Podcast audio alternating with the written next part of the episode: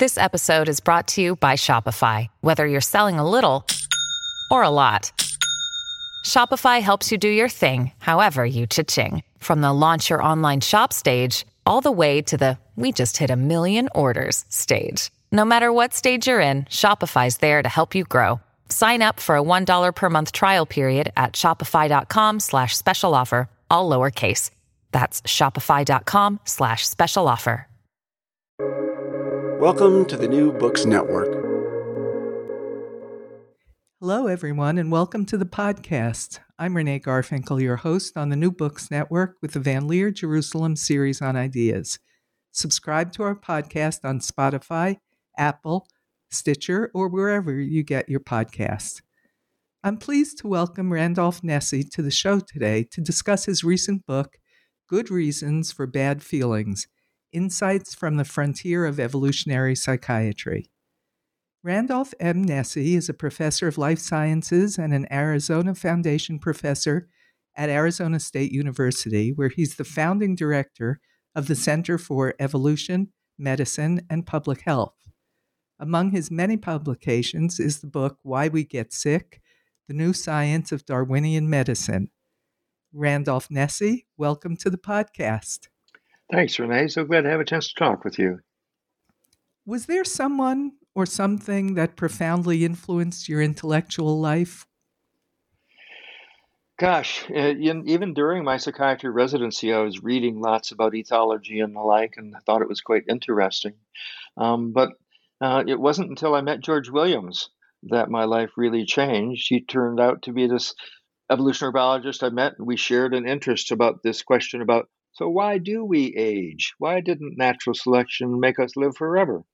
And he's turned out to be my mentor. I didn't know at the time that he was one of the world's great biologists who had really transformed the study of evolution back in the late part of the 20th century.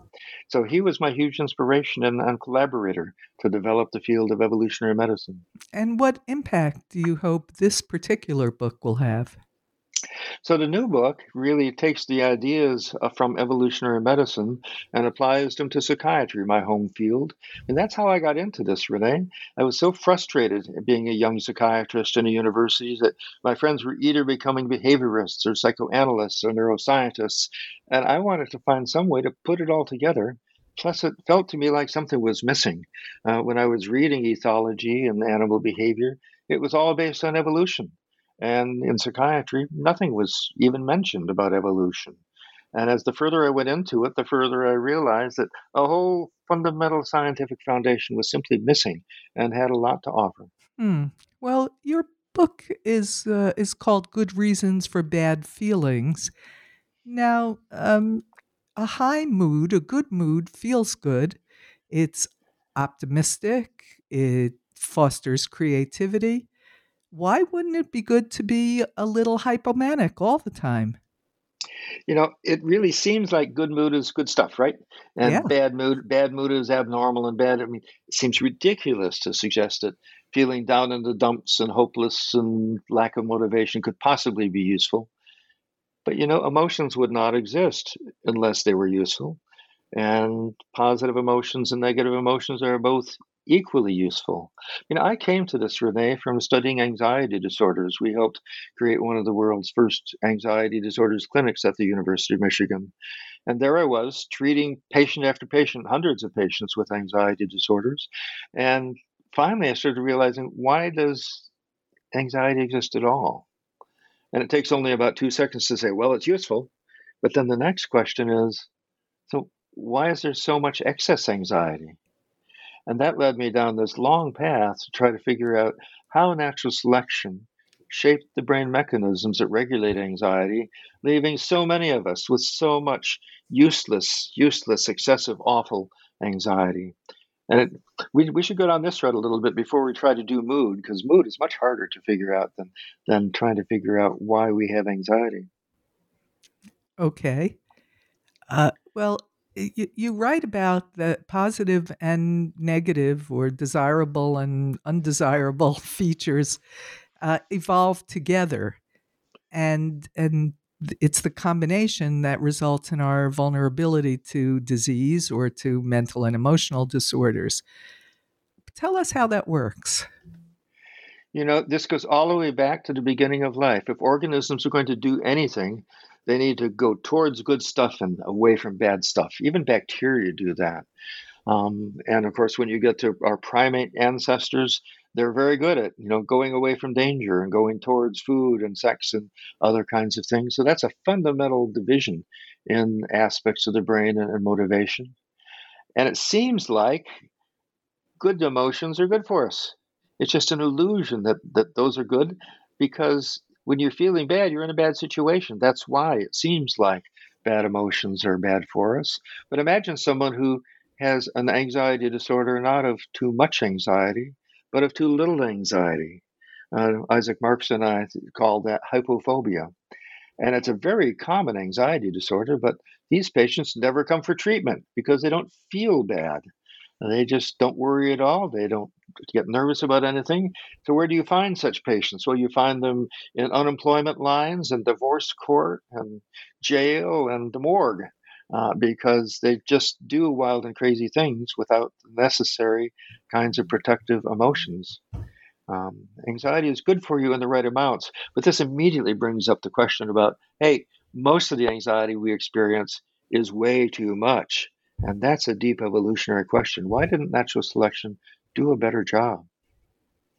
And a lot of anxiety is related to things that are not obviously dangerous. Social anxiety, for example, or the big one, public speaking anxiety. Right. How did natural selection shape that? And it really does seem useless. You get up in front of a crowd, or you're doing an interview with a radio person from across the ocean, and right. You know, you get nervous and your mouth goes dry and you can't talk right. Why? And it turns out that, you know, those things like a dry mouth when you're trying to speak, or your trembling hands when you lift your water at the podium to your lips, those are just side effects of a system that isn't all that sophisticated in terms of customizing the kinds of anxiety to the kinds of situations. It turns out that your dry mouth and your trembling hands are really good when you're in a dangerous situation where you need to run away fast. But those are just kind of side effects from the other situations. But we should go into a minute about how natural selection shapes this mechanism that turns anxiety on and off. Does it turn it on only when it's useful? And there I use the example of a smoke detector. And we all have smoke detectors in our houses that hardly ever go off because there's a fire, because a fire is a really rare thing. But they often go off when we burn toast. And that's very annoying. Some people turn off their smoke detectors because of that, but that's really dumb. It's worth it to have a smoke detector, have a lot of false alarms, because you want to make absolutely sure it goes off every single time there's a real fire. And the exact same principle applies to how natural selection shaped our system for regulating panic attacks and anxiety. I mean, a panic attack is nothing more than an emergency reaction that can save your life if it goes off when you are faced with life-threatening danger. And so should it go off when you might hear a noise behind a rock on the African savanna that might be a lion? And the answer is, well, it depends. How likely is it that that noise is a lion? And how likely is it that it's just some other small animal? What if the chances are 50%? Oh, 50%, you should run, because if you don't run, you might die. What if it's 1%? Was it wise to run, or should you stick around and get your water from the watering hole after all? Well, it turns out you can calculate the optimal amount of noise or the optimal likelihood of a lion being there that makes you run. And if the cost of a false alarm, a cost of a panic attack is something like 100, and the cost of not having a panic attack, if it's really a lion there, is 1,000 times greater, then you should run as fast as you can every time there's a chance of a lion greater than 1 in 1,000. And this smoke detector principle has turned out to be one of my more useful contributions, because it helped me and my patients realize that false alarms in that system are absolutely normal, even though they're useless. And that's just such a profound implication for the anxiety that we all experience. Yes. And when when you explain it in terms of what is likely to support continued living, at least long enough to reproduce, on the savannas in Africa, that makes a lot of sense. If we switch our focus to the current day, or even the current century or two, we find that things like depression and anxiety are on the rise. Now, that can't be evolution, can it? Because evolution really takes a very long time. So Renee, maybe they're on the rise. Part of my work has been at the Institute for Social Research doing epidemiology. And if you actually look at the same questions asked of the same population 30 years later, it doesn't appear that there are dramatic increases in anxiety and depression. There are some studies from the UK just over the last 10 years that suggest young people who use cell phones a lot might have more depression than before. But, you know, the idea that everything is worse now is something that people have said in almost every century. Even the Romans were going on about how these modern times, they said in Rome, are so bad for our children who are wanton and not doing their work the way they should. So I think that's on the other hand, it might be, especially I'm very concerned about social media creating ideals that we can never reach and making everybody feel bad about themselves because everybody else is posting all the good stuff about their lives.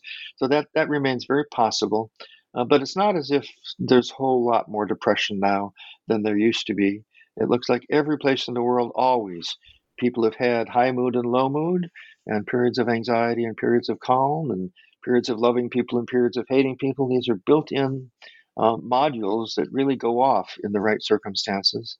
And a lot, how common those are depends a lot on the circumstances. Randy, I was wondering, since evolution takes a very long time, how is it that we hear reports over and over again from very credible sources that the rates of depression in particular, but also anxiety and other emotional and mental disorders are on the rise? You know, there is dramatic evidence that is credible that there are big differences between different countries. For instance, the USA is the absolute world leader in depression. If you compare the United States to Japan and Korea, the rates are 8 times higher. So there's something going on. But what is it? I don't think it's genetic differences. It might have something to do with diet. Probably has a lot to do with family structure and work structure and the security of people's lives. But I think this is the single most important kind of research that could possibly be done for understanding depression. If we could make the rates of depression in the USA get down to those in Japan and Korea, we would do more good than all the treatment we're doing for all the patients in the entire country. It would be fabulous. Anxiety, somewhat the same picture, but not quite so much. But there's a larger illusion, I think, Renee, that's very prevalent, and that is that these modern times in general have caused lots more anxiety and depression than was ever there before. It was just a century ago that people thought that riding in railway cars disrupted life and gave everybody neurasthenia because they were, traveling too fast and going too far, and that was causing all kinds of anxiety and depression. And even the Romans were quite certain that their modern society was causing all kinds of upset. I think this is an illusion that comes from a very simple source. It is that we tend to forget the bad times, and we tend to remember other times, and as a result, it always seems to us that now is worse than times in the past. Good research still needs to be done, and I am seriously worried about social media. I wouldn't discount the possibility that comparing ourselves to idealized images of bodies and minds and lives on television and media and social media, that might make lots of us feel bad about ourselves. But I think a more fundamental issue is the structure of our lives and what it is we're trying to do. And especially, everywhere you turn, especially in the educational systems, everyone is encouraged to strive to be great. Really? We're all supposed to be great? I think that's just a setup for most people feeling bad about themselves. I wish there could be some organization that strives for everybody trying to lead good, stable, decent, happy lives instead of striving always for the golden ring. So cultural values have evolved or changed. And that's a factor we need to look at. Is that what you're saying? Sure is. You know, at every university, the provost goes on about how the people need work-life balance.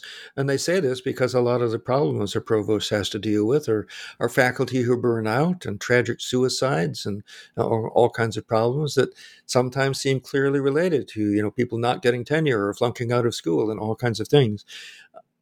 But do they really mean work-life balance? When they give awards to people, they don't give awards to people for living balanced lives. They give awards to people who are, you know, the grand successes, who spent all of their lives doing wonderful work. So I think if there's something intrinsic about human organizations that tends to try to motivate people to do what's good for the group and to do grand things, even at the expense of our individual lives. Mm-hmm. I agree. That's the case. I mean, you mentioned something earlier, though, that I don't want to lose. I would like to get back to it. You mentioned a colleague who said, why does evolution let us age? Why didn't we evolve to live forever? But my question is really the other side, because since evolution maximizes reproductive success, why do we live beyond our reproductive years, and why are people living longer and longer, especially women? This is such a good question, and that's, as an undergraduate, I tried to figure out, thanks to an inspirational biology professor, why is there aging at all? And I was especially assuming that most every species would have something like menopause where they stopped aging. And as I got into it, even as an undergraduate, it became clear that something like menopause was rare. Only a very few species have that. Most of them reproduce as long as they can. So that's really not a factor. And it turns out that George Williams, my mentor and friend, in a 1957 paper came up with a very interesting idea. He suggested that for humans in particular, it might be better for your genes to stop your own individual reproduction and to instead start taking better care of your kids and grandkids, because there comes a time when more reproduction is dangerous for you. And if something happens to you, your kids and grandkids are not going to survive. So it's probably better to just quit doing your own reproduction and wait. And that is still a wonderful controversy in evolutionary biology. But the basis of what he was saying is based on something called kin selection.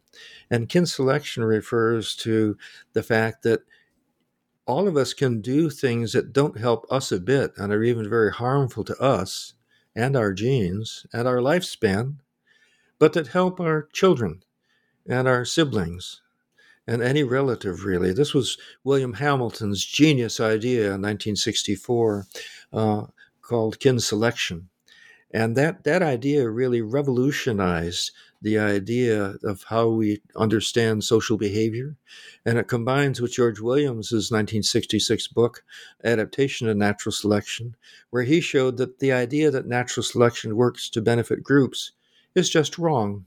Natural selection does not act to benefit groups, because an individual who did what was good for its own genes would pass on more of those genes than others.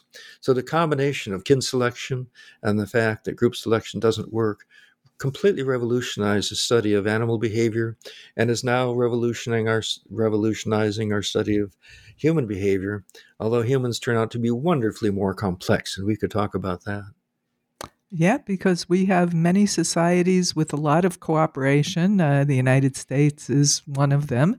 Where connections are not primarily or exclusively based on relatedness. That's right. So when I read The Selfish Gene by Richard Dawkins, and after I read, George Williams's book, I was distressed. I thought, oh my gosh, all these years I thought I was doing good, and I was just turning out to be doing good things for my genes without knowing it. Right. And I think many people who read and understand those ideas deeply are appropriately distressed to learn that a lot of what they thought that was moral behavior is just actually benefiting their own genes that happen to be in other people. So I dedicated myself, Renee, for almost 15 years to try to find out, how is it that natural selection can shape tendencies for genuine morality and loving relationships? and in my work as a psychiatrist, this proved to be crucial. The answer, I thought, at first I did a book on something called commitment theory, game theory and the like, but social selection, I think, turns out to be the correct answer. And it is that just as natural selection shapes peacocks to have giant tails because those with the giant tails get more mates, it also shapes individuals to be preferred partners of all kinds, not just sexual partners, but social partners. And so we're all constantly looking over our shoulders to see what other people think about us. And that's such a useful, good thing, because that means we're constantly sensitized to what other people want and trying to please them and trying not to offend them. And this makes us all socially anxious all the time. And we lie in bed at night thinking, oh my God, what did I say accidentally to that person? It might have accidentally insulted them. But, and that's a good thing? It is a good thing. And the way you can tell it's a good thing, there are people who lack this capacity and they're just oblivious. And they go on and they talk about themselves and they brag about things and they're just oblivious to their impact on other people. And they're not people you want as your friends. They're not people that you want to invite into your group. They're not people you want to hire. And they suffer quite a lot for not having enough sensitivity to social situations. So and I've written several papers just about this. The idea came from Mary Jane West-Eberhard, an insect biologist who really got this idea started well. But this really offers an explanation for why people do so many things that benefit groups. But it's not because it benefits the groups, it's because it makes you a preferred partner. And the people who are preferred partners get better partners. And because they get better partners, they do better in life and have more offspring. And that shapes these capacities for empathy and capacities for love and loyalty and honesty and the like. And thank goodness, it really requires a kind of a tipping point in the history of a species to where it matters who your partners are in life, who your social partners are. And I think that the tipping point for humans was reached sometime between 1 million years ago and 500,000 years ago.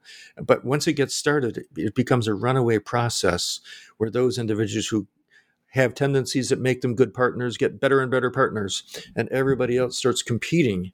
In fact, there's a lot of evidence of people competing to be more altruistic than other people, which is a wonderful thing, and it's created by this social selection.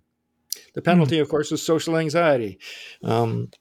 And this is useful in the clinic. I mean, I've treated hundreds of patients with social anxiety, and it can be a terribly devastating disorder. We see people who can't leave their houses, who can't go to the grocery store for fear someone will look at them in the checkout line, who drop out of school, and who take jobs as night watchmen because anything that involves talking with people is just too painful for them. So these are devastating disorders, but they're just an extreme of something that's useful. And as you're doing treatment for such patients, they find it helpful to realize that, no, it's not just a defect. It's something that gives them benefits as well as costs. And I must say it was a delight to treat so many people in anxiety disorders clinics because so many of them are such sensitive, thoughtful people. Right. Sensitivity is a double-edged sword. Yep. You talked about moving toward goals, which is a fundamental idea, basic biological goals, food, sex, social goals that you just spoke about.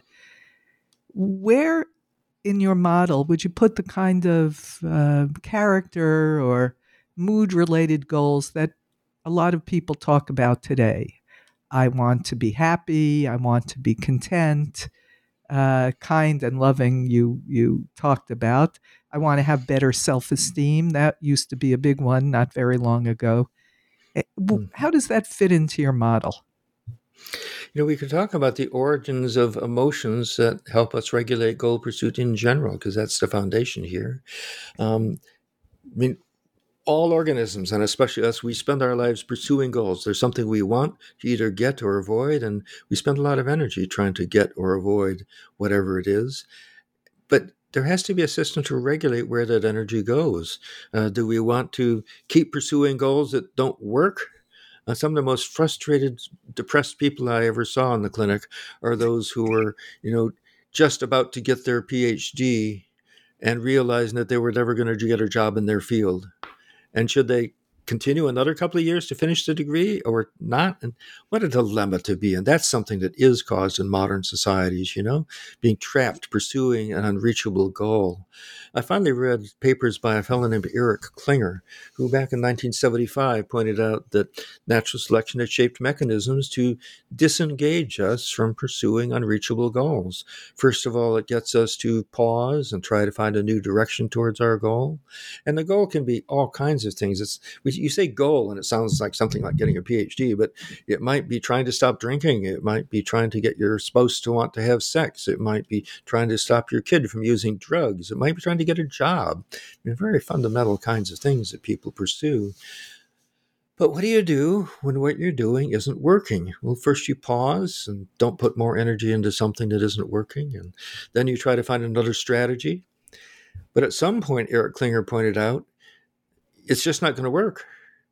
And the best thing to do is nothing, to put your energy some other place.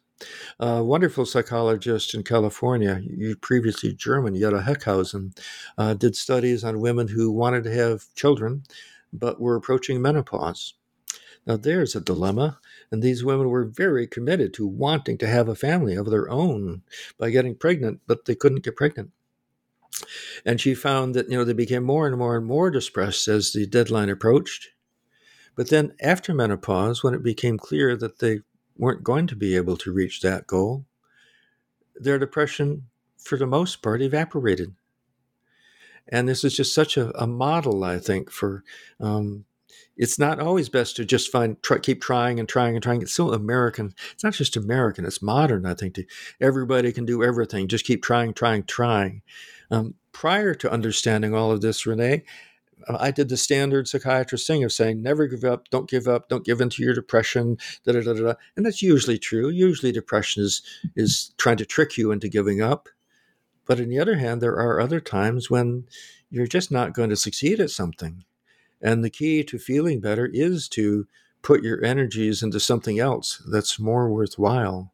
And ever since then, I've been much more thoughtful in my responses to patients who are trying to do something that isn't working, trying to get that particular person to marry you, or trying to get into a certain program, or trying to get that boss to respect you. There comes a point when it's best to realize that's not going to work, and that there are other more productive things to do in life. And those are some of my most wonderful cures in psychiatry is helping certain people in certain circumstances to, you know, truly give up an unreachable goal and move on to something more productive. Right. And really you're talking about the wisdom of knowing when to hold and when to fold, when That's to right. persist and when to say, this is just not going to work. But often, don't you think there's something in modern society, Renee, where everybody's encouraged to keep trying, keep trying, keep trying. You can do it. You can be great. All the movies are about people who try, try, try, try, and finally succeed. And that's one out of 1,000, you know? Yeah, and being a quitter is frowned right. upon. And right. yes, every young child is told, try, try, try again until you succeed. Yeah. But, of course, the people sometimes who become that's captains the right. Yeah, the people who become captains of industry and do succeed grandly tend to be people who, you know, have experienced many reverses and they refuse to give up. And many of them have experienced quite a lot of depression and anxiety as a result of, you know, not following those emotions. So I think natural selection may well have shaped all of us to persist longer than is in our own individual interests, because it's in our genes' interests to try to become the super successful individual. What about the other kinds of things that motivate us besides external goals? People will do a lot to avoid boredom, for example. How does that fit into the model? You know, all of psychiatry focuses on anxiety and depression. But there's a dozen other emotions that really should be analyzed as well, both from what happens if you have too much or too little. Mm-hmm. Boredom is painful, isn't it? It's awful. And these days, people go to real extremes to avoid boredom. And I keep imagining what it must have been like for settlers who had, you know, one candle no books, and they were sitting out in the prairie all winter long waiting for spring to come. My gosh. And I guess you could knit or you could talk or play games of checkers and things. But these days, boredom is not as much of a problem as it used to be with all of our entertainment. But all that entertainment we have, a lot of it seems like fast food, you know? It provides a quick satisfaction, but not more depths of satisfaction that we'd get from real relationships with real people doing real things. You have a very fine sentence in the book about psychiatry, that it uses only half of biology, and it's a model very different from that in the rest of medicine. Talk about that. So this comes from my work to develop the whole field of evolutionary medicine.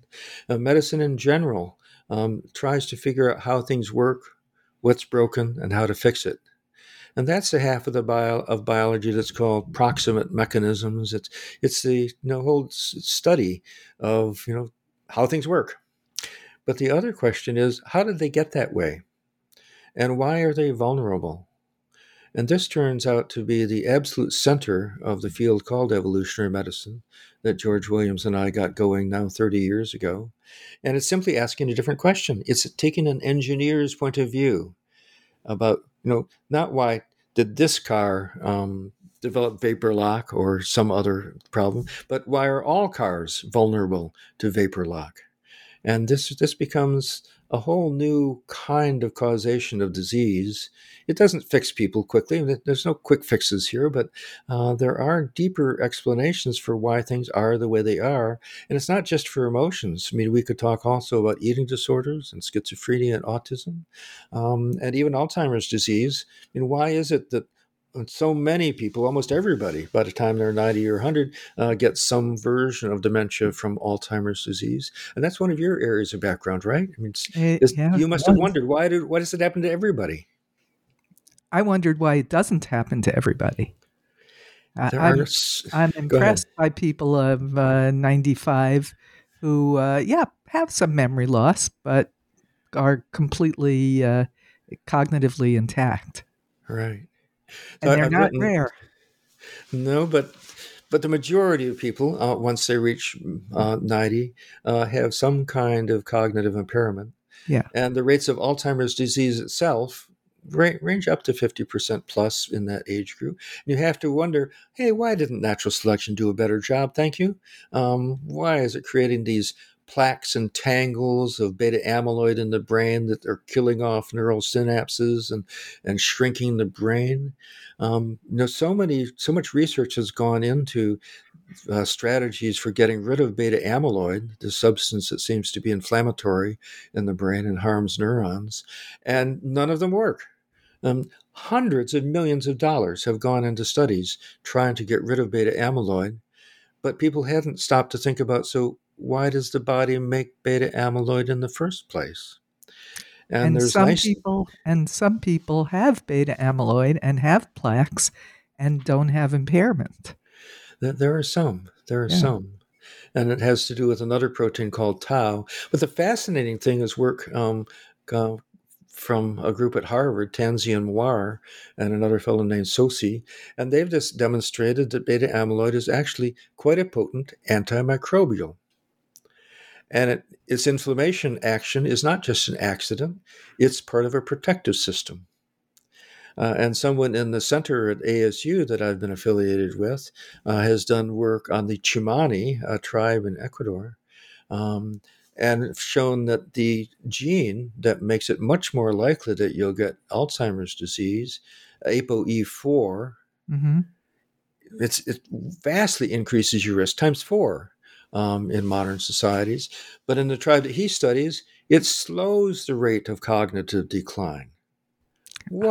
Oh, interesting, really. Isn't that fascinating? Yeah. It turns out the answer is that cognitive decline in that population probably is a product more of infection.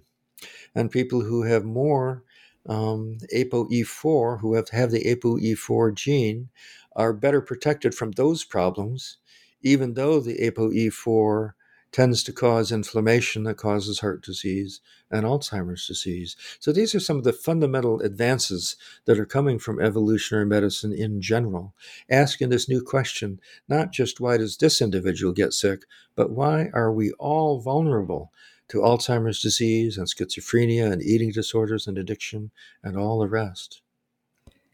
And since we're talking about old age and things that will get us in the end, heart disease, brain disease, you worked on the largest prospective study of bereavement, rare opportunities. Tell us what you learned about grief and what surprised you. You know, I went into that project, Renee, because I met the head of the research institute I was working at, and he said, "Blue Sky, tell me what you would do if you could do anything." And I said, well, what I'm really curious about is why the capacity for low mood exists at all. And I think the best way to study that would be to find people who never experience low mood and to see what's wrong with them. How do they do badly in life? Because they don't have this normal capacity. And the best way to study that would be to study bereavement and see people who never have bereavement and try to figure out, you know, how their lives are not going so well as a result of lacking that capacity. And he kind of gave me a wry smile and said, "What would you do if I told you that the largest study ever done prospectively on bereavement had been completed here, and all the data are in the computer, clean and ready to analyze, and everybody who worked on the project has now moved on elsewhere?" And I said, "Oh, damn, I guess I'm going to do a project." And it turned out I was able to get funding and find some excellent statisticians and bereavement experts to help me for a 3-year, 4-year project where we analyzed all that data and came to remarkable conclusions. The first one was that a lot of things I had been taught in psychiatry were just plain wrong. I mean, I was taught that patients who had chronic bereavement mainly had not gotten in touch with their unconscious anger towards the bereaved person. That they had an ambivalent relationship. So we looked in our data because we studied those patients, those people before they ever experienced a loss, and what happened to those people who had an ambivalent relationship with a lost loved one. Answer: they had less bereavement than others. Thank you very much. Exactly the opposite of what I'd been taught. And I started getting sick to my stomach, realizing I had spent weeks and years helping certain patients to try to get in touch with what must have been their unconscious anger, and it was useless at best and harmful to them. Did I answer my question, though, with this giant study? Did I discover what it was that was wrong with people who didn't have? No, I didn't. What we discovered is that there is no one normal way to grieve. About a third of people aren't fazed all that much by losing a loved one. They pretty much go on with other relationships in their life. About a third of people go through a period of mourning and sadness and the like. And then a third of people, have pretty bad problems that persist for quite a while. What's the best predictor of that? It's not the nature of the death. It's not the nature of the person or the relationship. It's whether the person had tendencies to depression ahead of time. So it's more person characteristics that influence that than other things. So coming back to my question about what about those people who never experience much bereavement? You know what? Something I discovered once again in this study is that people are not all that consistent. They're very emotional beings. And a lot of the people who said 6 months after the loss, gosh, it was really awful, I was paralyzed. If you asked them 48 months after the loss, they said, no, I was never bothered very much by the loss. I just went on with things. They completely forgot. Yeah. And it went the other way too. Some people who at 6 months said, no, I'm not bothered by much of anything. 48 months after they said, "Oh, really? It was terrible for me." Really? I mean, and it was such a lesson for me that people are profoundly subjective, and their memories, they reconstruct their own lives in retrospect. Yes, but we don't report our lives; we narrate it, and that's different. Yeah, that's right. And we create them and recreate them in the current circumstances. Right. Where do such transcendent issues, such as spirituality or awe, where do they fit into the model? I noticed that they're not listed in your list of life domains that you have. No, they're not. I mean, religion is important to people everywhere and always, isn't it? Yes. And it provides enormous solace for people to find meaning in things that seem meaningless, and to find purpose that's larger than themselves, larger than society, and all the rest. And I think an evolutionary viewpoint can be seen as quite, enervating or quite, corrosive to those kinds of things. That's one of the reasons why I spent so much time trying to understand how natural selection could actually shape capacities for morality and deep relationships and commitment. Because without those, it seemed life really was, just a bunch of organisms trying to reproduce themselves. So that was very satisfying to find a good solution for that. Some people do pursue spiritual goals, and I've seen many patients who feel frustrated with their ability to pursue their spiritual goals. They feel they are not believing as much as they should believe. And this sets them up for the same kind of problem as other pursuits of unrealistic or difficult goals. And likewise, the pursuit of happiness is such a current issue.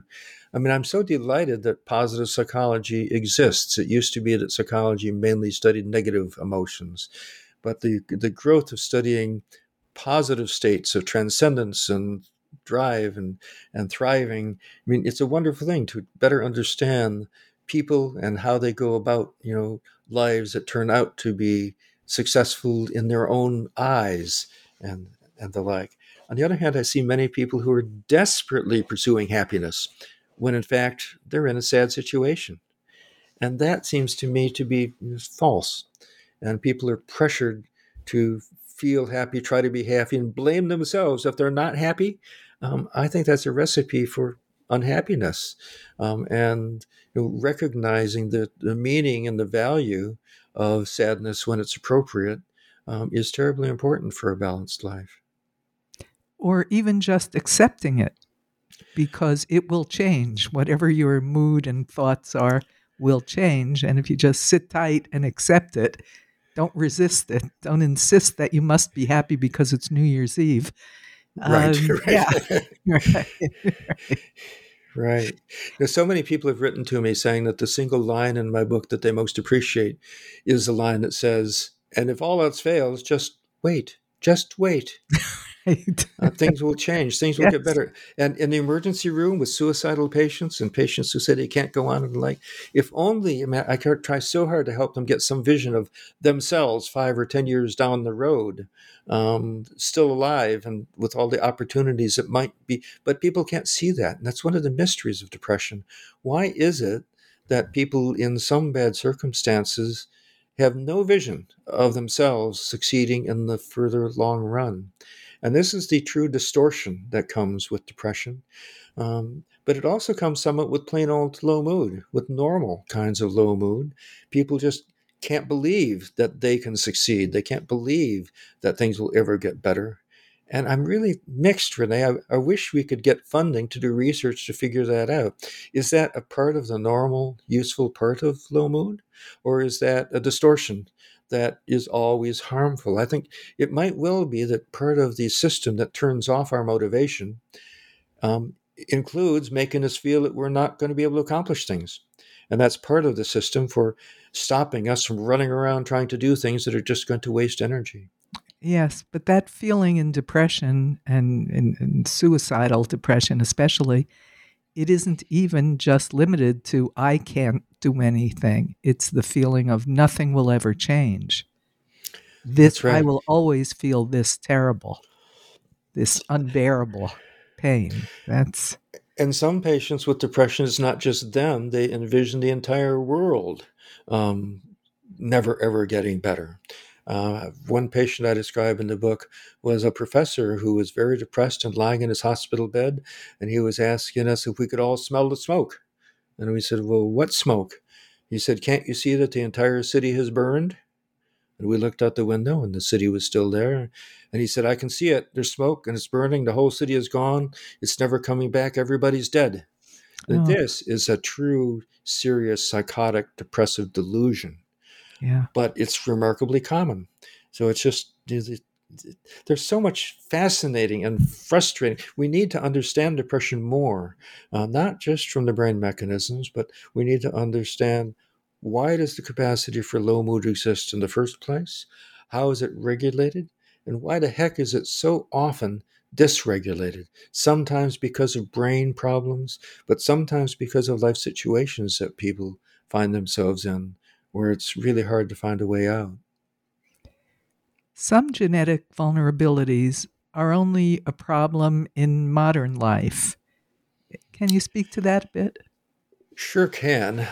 And this goes back to evolutionary medicine in general.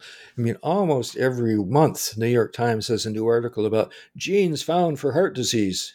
Yeah, but are those genes going to cause problems for everybody in every culture and every age?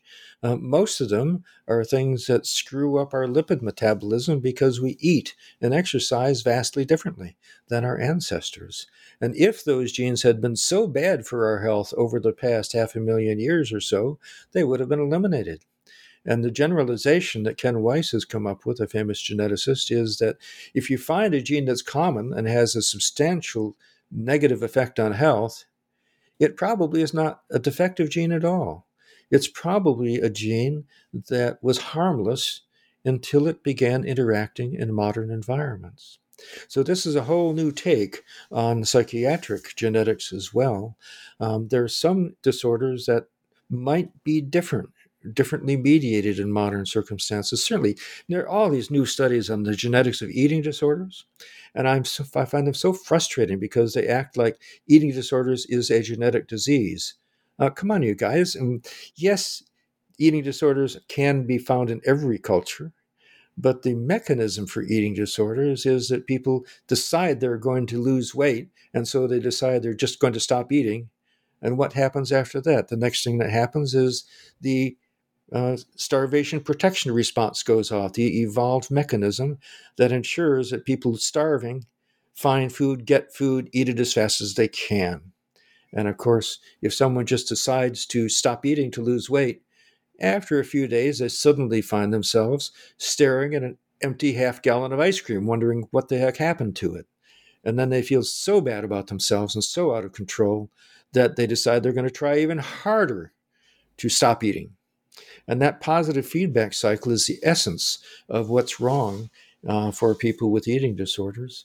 You know, going back, it might well have to do with modern media and unrealistic body types and sexual competition, not just with 10 other people in your local group, but with millions of other people who are all competing to look the best and the like.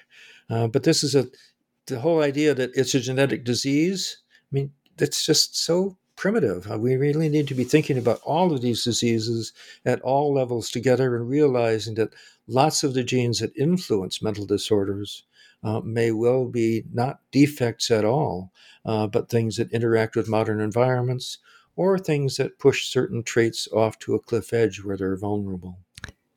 Finally, let's turn the lens away from patients and the general population and onto the psychiatric industry itself. As you and many others have noticed, psychiatry historically put the burden of pathology on early life, particularly mothers, schizophrenogenic mothers, refrigerator mothers with autism.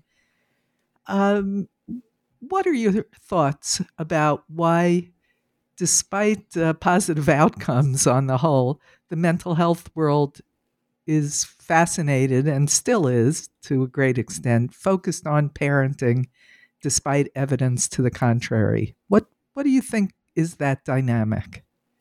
You know, it just seems right, doesn't it, that our problems were caused by our parents not doing a better job. And even in my early days as a psychiatrist, when most of my friends were in psychoanalysis, we were quite convinced that, you know, our relationships with our parents were the root of all of our difficulties. And guess what? A lot of those people who, you know, that said that their parents just weren't loving enough had parents who were depressed. And they were depressed too. And guess what? they had the same genes as their parents. So a lot of the explanation for these things turns out to be that parents and children have the same genes. And I think one of the most stunning products of psychiatric research has been to discover that, you know, the similarities between children in the same family are almost all products of having the same genes, not just depression, but intelligence and verbal ability and you know, sociality and personality. It turns out that those traits, what family you grew up in, it doesn't influence all that much. Now, there are exceptions here. Kids who are terribly abused, you know, that scars them for life and it's terribly harmful. But within the other range, you know, it turns out to be a whole lot more genes than otherwise. And even for academic attainment, it turns out that the higher you go up in the socioeconomic ladder, the more opportunities children have, and the less the influence of parenting and special opportunities. So those parents who sacrifice their double doctor's incomes to get their kids into the best nursery school, that nursery school probably isn't going to influence things all that much. On the other hand, at the other end of the socioeconomic levels, especially here in the United States, where we have such terrible diversities and disparities and opportunities, for those kids, the proportion of variation that's accounted for by genes is relatively low, because the proportion of variation accounted for by different life circumstances is very high. So again, people think very primitively about the role of genetics and early life. And, you know, if globally, maybe we could wrap up on this. I think there's a huge human tendency to think simplistically. And we all want to find the explanation. So some people say, oh, it's your brain for everything. And other people say it's your early life for everything. Other people say it's your crooked thoughts and lack of thinking right for explaining everything. I mean, what about the possibility that different things are pathways to different problems for different people? And even the same person with 3 episodes of depression can have those 3 episodes for 3 different reasons. One because of a bad life circumstance, one because of a drug that they're taking, another because of simply not getting proper exercise, diet, and fresh air and sunshine. You know, that we shouldn't be just making these global generalizations about causes. But again, the human mind likes to do that, and people tend to get stuck on one thing. So my biggest plea is I would love to see every psychiatrist and every patient, you know, spend several hours looking in great depth at that individual person's life and the many causal factors that come together to explain their current situation. And while this is a lovely dream of mine, there's so many millions of people who need help. And psychiatrists in particular are the experts in prescribing medications. And so inevitably, this whole circumstance or the whole professional lives have switched. So psychiatrists mostly are concerned with identifying neurologic problems and trying to prescribe drugs, while other people can provide psychotherapy and investigate other things. I wish it didn't have to be that way, but there are strong economic forces that make it that way. Yes, but I support your dream and hope you continue to work to make it a reality. That's a very important one. Randy? You know, it is coming along. There is a group of over 1,500 psychiatrists in the United Kingdom who have created an evolutionary psychiatry special interest group in the Royal College of Psychiatry. And a lot of them have been inspired by my book. And the URL for that book is called goodreasons.info. Goodreasons.info gives you information for those who would be interested. It's out in 14 languages, so it's readily accessible. And I'd love to hear from people who listen to this podcast, because I'm always curious to hear people's reactions. Well, I hope you do get responses, and I'm so pleased that we were able to talk about this important work today. Thank you so much for being on the show and for sharing your important work. Thanks so much, Renee. I really enjoyed the conversation. And thanks to our researcher, Bela Pasikov. Bye-bye.